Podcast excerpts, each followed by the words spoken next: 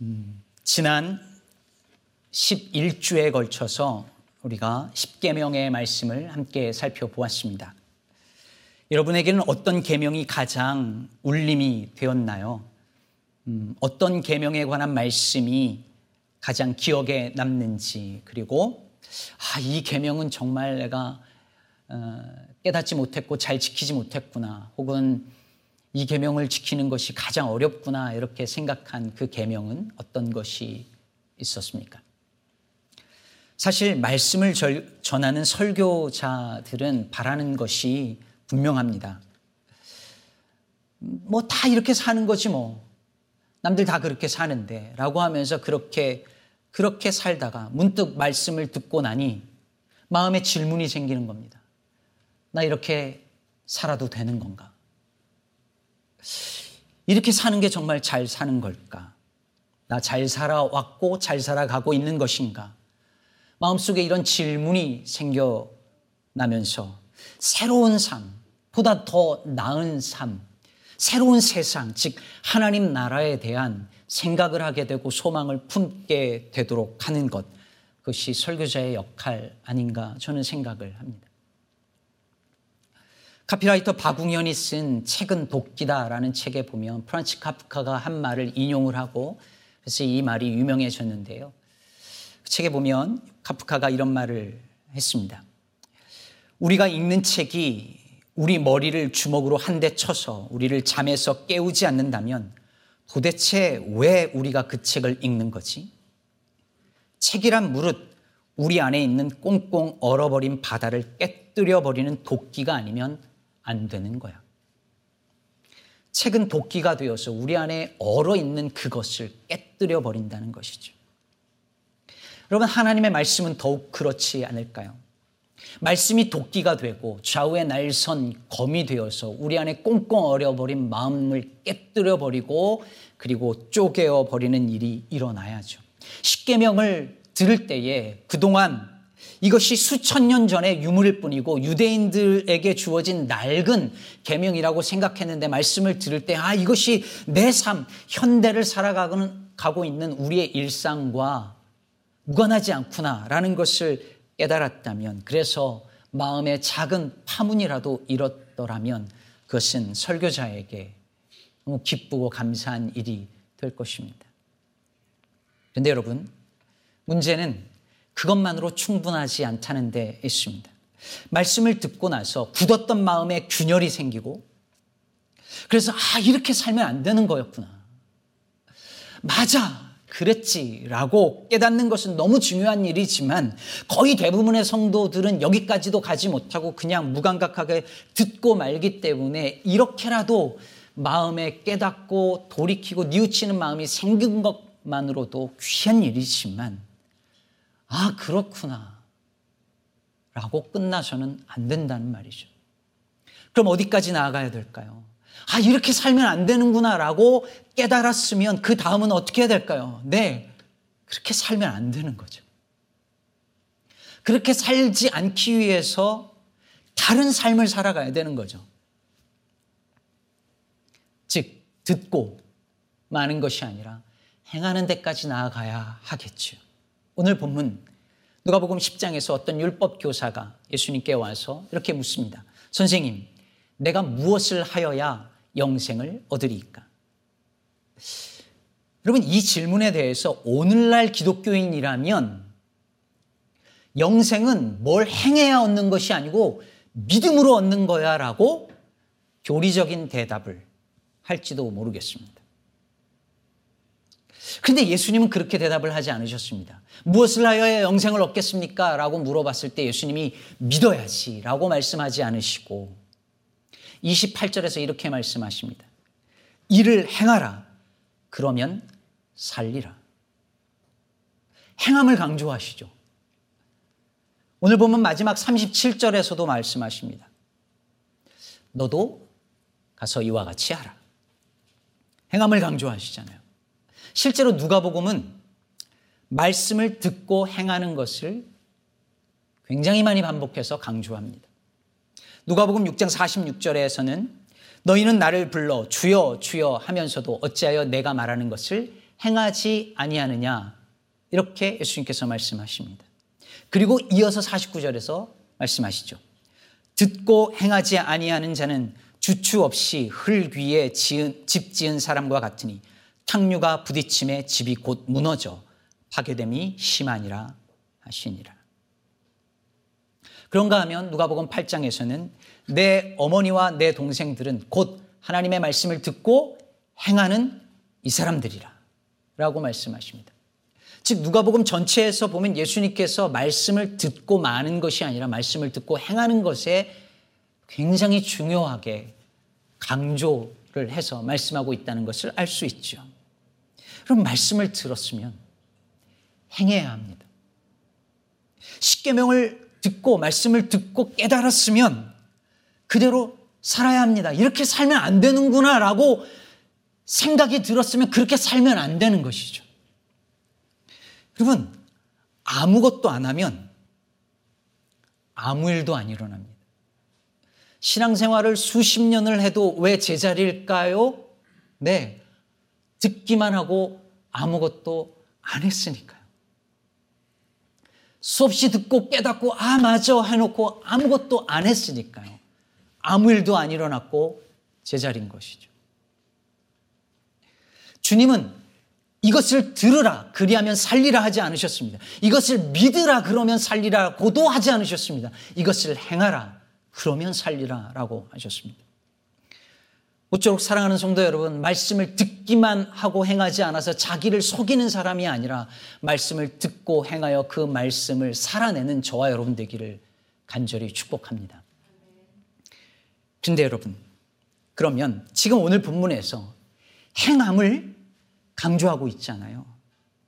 그럼 이런 관점에서 오늘 이 율법 교사를 보면 이 율법 교사는 그럼 말씀을 듣고 행하지 않은 사람이었던 것일까요?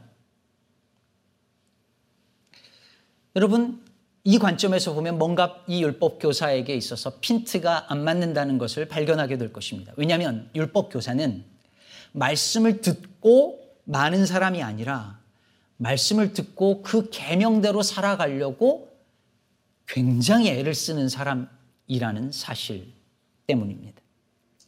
이 율법 교사가 예수님께 뭘 해야 영생을 얻겠습니까? 선생님? 라고 물었을 때 예수님께서 26절에 뭐라고 대답하시죠? 이렇게 말씀하십니다. 같이 한번 읽어 볼게요. 예수께서 이르시되 율법에 무엇이라 기록되었으며 내가 어떻게 읽느냐? 그러자 27절에서 율법 교사가 율법에 나오는 두 개의 계명을 인용해서 이렇게 대답합니다. 역시 다시 한번 읽어 보겠습니다. 대답하여 이르되 내 마음을 다하며 목숨을 다하며 힘을 다하며 뜻을 다하여 주 너의 하나님을 사랑하고 또한 내 이웃을 내 자신같이 사랑하라 하였나이다. 여러분 이 계명이 어디 나오는 것이죠? 신명기 6장 9절하고 레위기 19장 8절을 지금 같이 합쳐서 말한 거예요. 여러분, 율법 교사는 말 그대로 율법에 능통한 사람이었습니다. 특히 누가는 서기관, 율법을 해석하는 가르치는 역할을 하는 서기관을 가리키는 헬라어 단어를 누가복음에서 세 개를 사용하는데 그 중에서도 여기 나오는 이 율법 교사로 번역된 노미코스는 서기관들 중에서도 가장 출중한 부류에 해당하는 율법 교사였다고 합니다. 그러니 영생을 위해서 무엇을 행해야 하겠느냐라는 그 율법에 뭐라고 기록되어 있냐라는 이 질문 앞에 이걸 대답 못할 리가 없죠. 모를 리가 없죠. 율법의 가장 핵심적인 두 가지 계명을 그 자리에서 뽑아내서 바로 말합니다. 하나님 사랑과 이웃 사랑. 10계명의 요약이기도 하지요. 근데 예수님이 여기에 어떻게 하십니까? 틀렸다 이렇게 하지 않으시고 뭐라고 하십니까? 내 대답이 옳도다. 맞다는 거예요. 여러분 사실 마태복음에 보면은요. 이 말을 율법 교사가 하는 게 아니라 예수님이 하세요. 가장 큰 계명이 뭐냐는 질문에 예수님이 이 대답을 하십니다.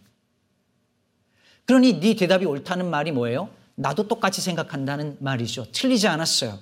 그리고 말씀하십니다. 일을 행하라. 그리하면 살리라. 그런데 여러분 재밌는 게 뭐냐면 이 말을 들은 율법 교사가 당황하지 않았다는 거예요. 오히려 29절에 보면은 자기를 옳게 보이려고 예수님께 질문하죠. 그러면 내 이웃이 누굽니까? 그리고 왜 당황하지 않고 이렇게 당돌하게 질문을 했을까요? 왜 그랬을까요? 이것을 행하라 그래야면 살리라는 말씀을 들었고 당황하지 않은 이유는 자기는 이걸 지키고 있다고 믿었기 때문인 것이죠. 실제로 누가복음 18장에 보면 어떤 관리가 와서 예수님께 똑같은 질문을 합니다. 어떻게 해야 영생을 얻습니까? 그랬을 때 예수님은 어떻게 대답하십니까? 10계명에서 5계명에서 9계명까지를 얘기를 하고 이 계명 지키라 이렇게 말을 하니까 그 관리가 뭐라고 합니까? 이거 어릴 때부터 다 지켰습니다 이렇게 말합니다. 어떤 관리가 그렇게 대답했다면 그 당시에 최고로 존경받는 율법 교사는 오죽했겠습니까? 다 지켰다고 여긴 것이죠. 그러니 이것을 행하라 그러면 살리라는 말씀에 조금도 주저함이 없었던 것입니다. 거짓말을 하는 게 아니라 실제로 이 사람은 계명을 지키고자 노력하며 평생을 살았을 것입니다. 그러므로 이 율법 교사의 문제는 말씀을 읽고 행하느냐 안 행하느냐의 문제가 아니었습니다. 문제는 어떻게 읽고 어떻게 행하느냐 그것이 문제였습니다. 그럼 26절을 다시 보시죠. 다시 보면 예수께서 이르시되 율법에 무엇이라 기록되었으며 내가 어떻게 읽느냐? 질문이 몇 개입니까? 질문이 두 개죠. 무엇이라 기록되어 있는가 라고 하는 것에 대해 대답을 했습니다. 근데 정작 대답해야 될 것, 너는 그걸 어떻게 읽느냐? 이게 무슨 뜻입니까? 너는 그 계명을 어떻게 해석하느냐? 이 질문인 것이죠. 지난 주간에 어, 페이스북에 어떤 분이 고민 하나를 올리셨고 제가 아는 목사님께서 댓글을 달아서 저도 그 고민을 보게 되었는데요. 이분의 심각한 고민은 뭐였느냐면 그날 밤에 아내가 잠들기 전에 음, 설거지 하지 말라고 당부를 하고 잤대요. 그때부터 이분이 고민에 빠진 거예요. 이거 진짜 하지 말란 얘기인가? 하란 얘기인가? 제 아내도 가끔 저한테 이 얘기를 하고 잠이 들어요. 그때부터 고민에 빠집니다. 어떻게 해야 되나. 이 고민에 남자분들이 댓글을 달기 시작을 했습니다. 수많은 댓글이 내용이 이렇습니다. 어떻게 해야 되느냐. 문자 그대로 하지 말란 뜻이다. 문자적 해석을 해야 된다. 다른 분들이 말합니다. 아니다. 이거는 반어법이다. 하란 얘기다. 또 어떤 분이 말을 하더라고요. 몰라서 하는 말이다. 이거는 하긴 하되 티나지 않게 하란 말이다. 물 다 튀고 막 그렇게 하지 말란 얘기다. 할 거면 제대로 하고 아니면 하지 말란 뜻이다. 뭐 수없이 막 댓글들이 달리는데 어찌나 공감을 하면서 읽었는지 모르겠습니다. 아내의 말 한마디도 이렇게 해석이 분분하잖아요. 해석하기 어렵잖아요. 하나님의 말씀을 해석하는 일이 그렇게 쉬울 리가 없지 않겠습니까? 가끔 가다가 저에게 그런 질문과 고민을 하신, 던지는 분이 계세요. 목사님들마다 성경 해석이 다 달라서 너무 힘들다는 거예요. 네. 이 목사님은 이렇게 해석하고 저 목사님은 저렇게 해석하는데 누구 말이 맞는지 잘 모르겠고 그러니까 다 틀린 것 같고 신뢰도 안 가고 요즘 젊은이들은 그래서 교회도 안 가고 싶고 그런 얘기를 해요. 제가 우리 기쁨의 교회에 와가지고서는 그런 얘기 가끔 들었어요. 목사님 얘기가 이때까지 들었던 얘기하고 달라서 헷갈린다고. 그럼 이제 질문을 던져야 되죠. 손 목사의 말이 맞나 틀리니까. 해석이 다 분분해서 어떻게 해야 될지 모르겠어요. 근데 여러분 생각해 보십시오. 해석이 하나가 아니라 여럿일 수 있다는 것이 얼마나 다양이고 감사한 일일까요? 누군가 성경의 해석을 독점하고 이것만이 옳은 해석이고 이것만이 맞는 해석이니 내 말을 따르라고. 그렇게 한다면 여러분 좋으시겠습니까? 그 중세의 시대로 다시 돌아가서 교회가 해석에 권하는 그, 그 권력을 독점하면 좋으시겠습니까? 아니요. 해석의 다양한 가능성을 열어놓고 우리 모두가 주체적으로 성경을 읽고 소통할 수 있도록 한 것이 얼마나 감사한 일입니까? 그러므로 해석이 다양한 건 문제가 아닙니다. 문제는 너는 그것을 어떻게 읽느냐. 즉, 우리가 그 말씀을, 그 말씀을 어떻게 읽느냐, 어떻게 해석하느냐. 이 문제입니다. 왜냐하면 어떻게 읽느냐에 따라서 어떻게 행하느냐가 달라지긴, 달라지기 때문입니다. 설거지하지 말라는 말씀을 어떻게 읽느냐에 따라서 행동이 달라지고 그날 아침이 달라지거든요. 그렇기 때문에 어떻게 읽느냐가 어떻게 행하느냐보다 우선합니다. 그러면 율법 교사는 그 계명을 어떻게 읽었을까요? 그 계명을 그가 어떻게 읽었는지 그 클루가 그 질문 속에 이 사람이 한 질문 속에 담겨져 있습니다. 그러면 내 이웃이 누구입니까? 여러분 이 질문 속에 담긴 속뜻이 뭐죠? 이웃의 범위를 묻고 있잖아요. 다시 말해 내 이웃인 사람이 있고 아닌 사람이 있다는 것이 이 질문 속에 담겨져 있습니다. 내 이웃이 누굽니까? 그렇다면 이 사람이 읽었던 그 말씀, 내 이웃을 네 자신과 같이 사랑하라. 라는 이 말씀을 어떻게 읽었습니까? 내 자신같이 사랑해야 될 이웃이 있고 아닌 사람들이 있다는 것이죠. 이미 이 사람은 이 말씀을 그렇게 읽었습니다. 그게 이 율법 교사가 이 계명을 읽은 방식이었습니다. 그리고 그 해석은 그의 행함으로 고스란히 이어졌을 것입니다. 어떻게 행했을까요? 사랑했을 거예요. 자기 가족만, 유대인만, 내가 이웃이라고 생각하는 범위에 있는 사람만 사랑했을 것입니다. 사랑하지 않은 것이 아니라 그 계명을 그렇게 해석했기 때문에 이웃의 범위 안에 들어온 사람들만 사랑하려고 애를 썼을 것입니다. 그리고 그 밖의 사람들, 이웃이 아닌 사람들을 향해서 무관심하고 냉대하고 심지어 혐오하고 적대감을 내 보이는 것이 아무렇지 않았을 것입니다. 이 율법교사와 같은 이들의 성경 읽기 방식이 어떤 결과를 가져오는지 보여주는 이야기가 바로 저 유명한 선한 사마리아인의 비유인 것입니다. 어떤 사람이 예루살렘에서 여리고로 내려가다가 강도를 만나서 옷을 뺏기고 맞고 그리고 거의 죽어가고 있었습니다. 그때 한 제사장이 지나가다가 그걸 보고 피하여 그냥 갑니다. 레윈이 또 피하여 그냥 갑니다. 여러분, 이 사람들이 지나갈 때에 왜 그냥 지나가는 행동을 했을까요? 이 사람들이 양심의 가책을 느끼면서 그냥 지나갔을까요? 저는 그렇게 생각하지 않습니다. 이 사람들은 자신들이 아는 성경 읽기 때문에 그렇게 지나간 겁니다. 그렇게 읽었기 때문에 그들이 아는 계명 안에서는 그냥 지나가는 게 옳기 때문에 지나간 거예요. 그런데 다음에 사마리아인이 지나갑니다. 지나갈 때 그를 보고 불쌍히 여겨서 가서 기름과 포도주를 부어 치료해주고 그것도 모자라서 자기 짐승에 태워서 주막으로 데려가고 돌봐주고 다음날 주인에게 돈을 주면서 내가 올 때까지 잘 돌봐주라. 돈이 더 들면 내가 다녀와서 더 내가 지불하겠다라고 합니다. 여러분, 예수님이 이 이야기에 왜 사마리아인을 등장시켰을까요? 유대인들에게 있어서 절대로 이웃의 범위에 들어올 수 없는 사람들이 사마리아인이었으니까요. 그 당시에 유대인들이 가장 혐오하고 증오하고 더럽다고 여기고 디스커스팅하게 여기는 그 사람들이 사마리아인이었기 때문에 예수님은 사마리아인을 등장시킵니다.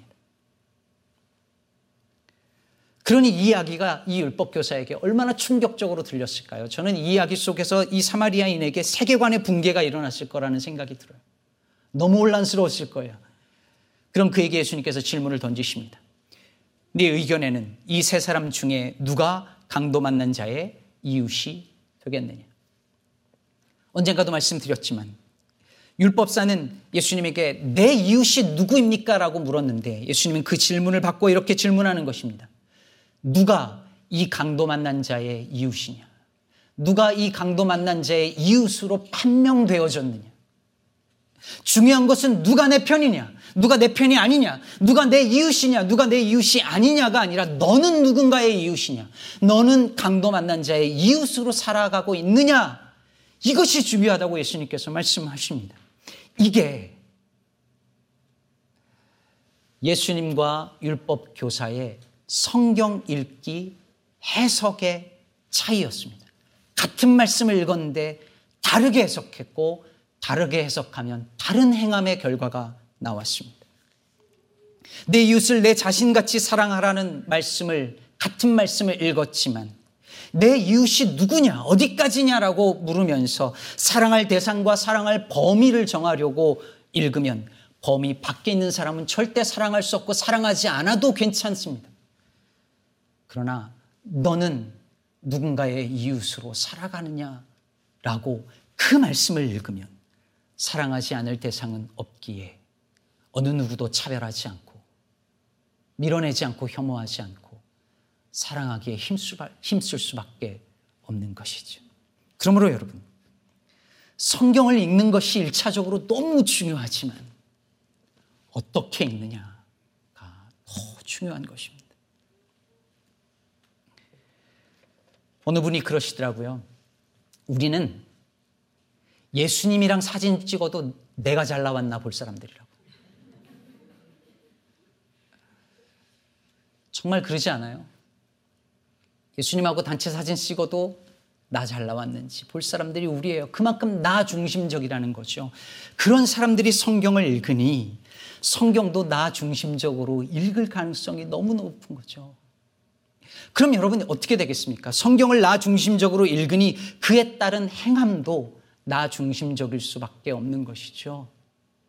그러니 여러분, 성경은 가능한 나를 넘어서 내 욕심과 욕망을 채우는 방식 정반대로 읽으려고 애를 써야 합니다. 정성국 교수님이 쓴 묵상과 해석이라는 책에 보면 디트리히 본회퍼의 한 이야기를 소개합니다. 본회퍼는 우리가 매 예배 때마다 마지막 부르는 그 찬양의 가사를 옥중에서 쓰신 분이에요. 본회퍼가 2차 세계 대전 당시에 독일에서 미국으로 미국에 와서 초빙 교수로 머물면서 히틀러 치하의 그 독일을 보고 그리고 그 히틀러에 부역하는 그 독일 교회들 누구도 No라고 말하지 못하고 다 Yes라고 말하면서 신앙의 양심을 저버리는 혹은 정말 그것이 옳다라고 믿는 그 교회들을 보면서 보네포가 고, 고민에 빠집니다. 미국에 남아서 자신의 안전을 도모할 것이냐 아니면 독일로 돌아가서 히틀러와 대항하며 싸울 것이냐 여기 있으면 안전하겠지만 독일로 돌아가면 죽을지도 모르는 이 사이에서 고민하던 어느 날 1939년 6월 26일 보네퍼는 평소에 성경 읽기 표를 따라서 성경을 읽다가 디모데후서 4장 21절을 만납니다. 너는 겨울 전에 어서 오라. 여러분 누구의 말인지 기억하십니까? 바울이 디모데에게 쓴 편지 말미에 쓴 개인 인사이죠. 이제 겨울이 되면 지중해 배가 오기 어려우니까 그 전에 좀 와라. 보고 싶다. 이 얘기였어요. 그런데 보네퍼가 그 구절이 하루 종일 자기를 따라다녔다라고 말합니다. 그리고 바울이 디모에 디모데에게 보낸 이 개인 편지에 그냥 그 개인적인 인사말을 속히 독일로 오라는 하나님의 명령으로 읽었습니다. 그리고 보네퍼는 이 말씀을 따라서 독일로 돌아가 나치에 저항하다가 사형당하고 맙니다. 그 옥중에 썼던 옥중에서 썼던 그 편지가 우리가 부르고 있는 그 찬양의 가사이에요. 사실 보네퍼의 이 본문 성경 읽기는 신학을 한 저 같은 사람 입장에서 보면 이렇게 해석하고 이렇게 적용하면 안 되는 거예요. 대부분의 성도님들이 큐티할 때 이렇게 하시는 걸 보면서 그렇게 하시지 말라고 그 알레고리식이라고 뭐 이렇게 얘기를 해요. 근데 여러분, 적어도 보네퍼는 그걸 몰랐던 사람이 아니죠. 신학자였는데. 그런데 보네퍼는 적어도 자신의 욕망을 채우고 안전을 도모하는 방식으로 그 성경을 읽지 않았어요. 오히려 정반대로. 그렇게 읽고 그렇게 적용하면 희생당하고 죽임당할 줄 뻔히 알면서도 그렇게 읽고 그렇게 행했습니다. 그의 읽기가 그의 행함을 결정 지었습니다. 우리는 그동안 성경을 이렇게 읽었을까요? 혹시 우리는 나의 불순종을, 불신앙을 정당화하는 방식으로 아니, 어떻게 이렇게 살라는 얘기야 하면서 현실에 맞추는 방식으로 그렇게 성경을 읽어온 거 아닐까요? 사랑하라는 이 말씀을, 이 아름다운 말씀을 우리는 어떻게 읽어왔고 어떻게 행하며 살아왔을까요? 여러분, 성경을 어떻게 읽어야 되는지 잘 모르겠습니까? 누구 말이 맞는지 잘 모르겠습니까? 소목사 말이 맞는지 유튜브로 듣는 그 목사님 말씀이 맞는지 잘 모르겠고 헷갈리십니까? 가능하면 내 본성을 거스르는 방식으로 읽으십시오. 그럼 맞을 가능성이 많습니다. 가능하면 가진 자와 부자의 관점으로 읽지 말고 낮은 자, 소외된 자, 사회적 약자의 관점, 관점으로 읽으십시오. 우리의 본성은 더 가진 사람, 더 높은 사람, 그걸 향하여 가고 싶어 하는 마음이 있거든요. 그걸 거슬러서 읽으려면, 그렇게 읽으면 틀리지 않을 것입니다. 사랑하는 여러분, 오늘 예수님 우리에게 분명하게 말씀하십니다. 일을 행하라. 그러면 살리라. 여기서 이것을 행하라고 할 때 이것이 무엇입니까? 사랑하라는 것이죠. 하나님 사랑하고 내 이웃을 내 몸과 같이 사랑하라는 것이죠. 이게 같은 얘기라는 것이잖아요. 내 이웃을 사랑하는 것이 내 하나님을 사랑하는 것이라는 거잖아요. 사랑해야 그래야 사는 것이라고 말씀하고 있습니다. 십계명을 시리즈 설교로 전했습니다. 오늘 제목 앞에 십계명 못다한 이야기라고 붙였는데요. 십계명을 어떻게 읽느냐 이게 중요한데 저는 어떻게 읽었을까요? 여러분은 어떻게 읽고 계십니까? 십계명을 왜 주셨는지 생각해 보시죠. 처음으로 돌아가 보시죠.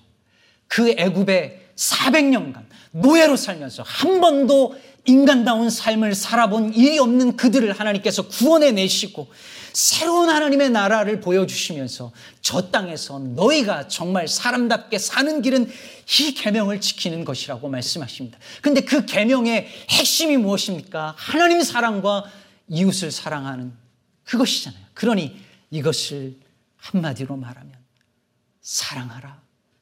그러면 살리라. 이것 아니겠습니까? 십계명을 요약하면 바로 그것입니다. 사랑하면 살리라. 사랑해야 할 대상과 범위를 나누지 말고 너가 누군가의 특히 고통받는 자의 이웃이 되어서 사랑하라. 그게 사는 길이다. 라고 말하고 있는 것입니다. 김영보 목사님 책 제목이 요즘 계속 마음에 떠오릅니다. 사람은 가도 사랑은 남는다. 여러분, 사람은 가도 사랑은 남습니다.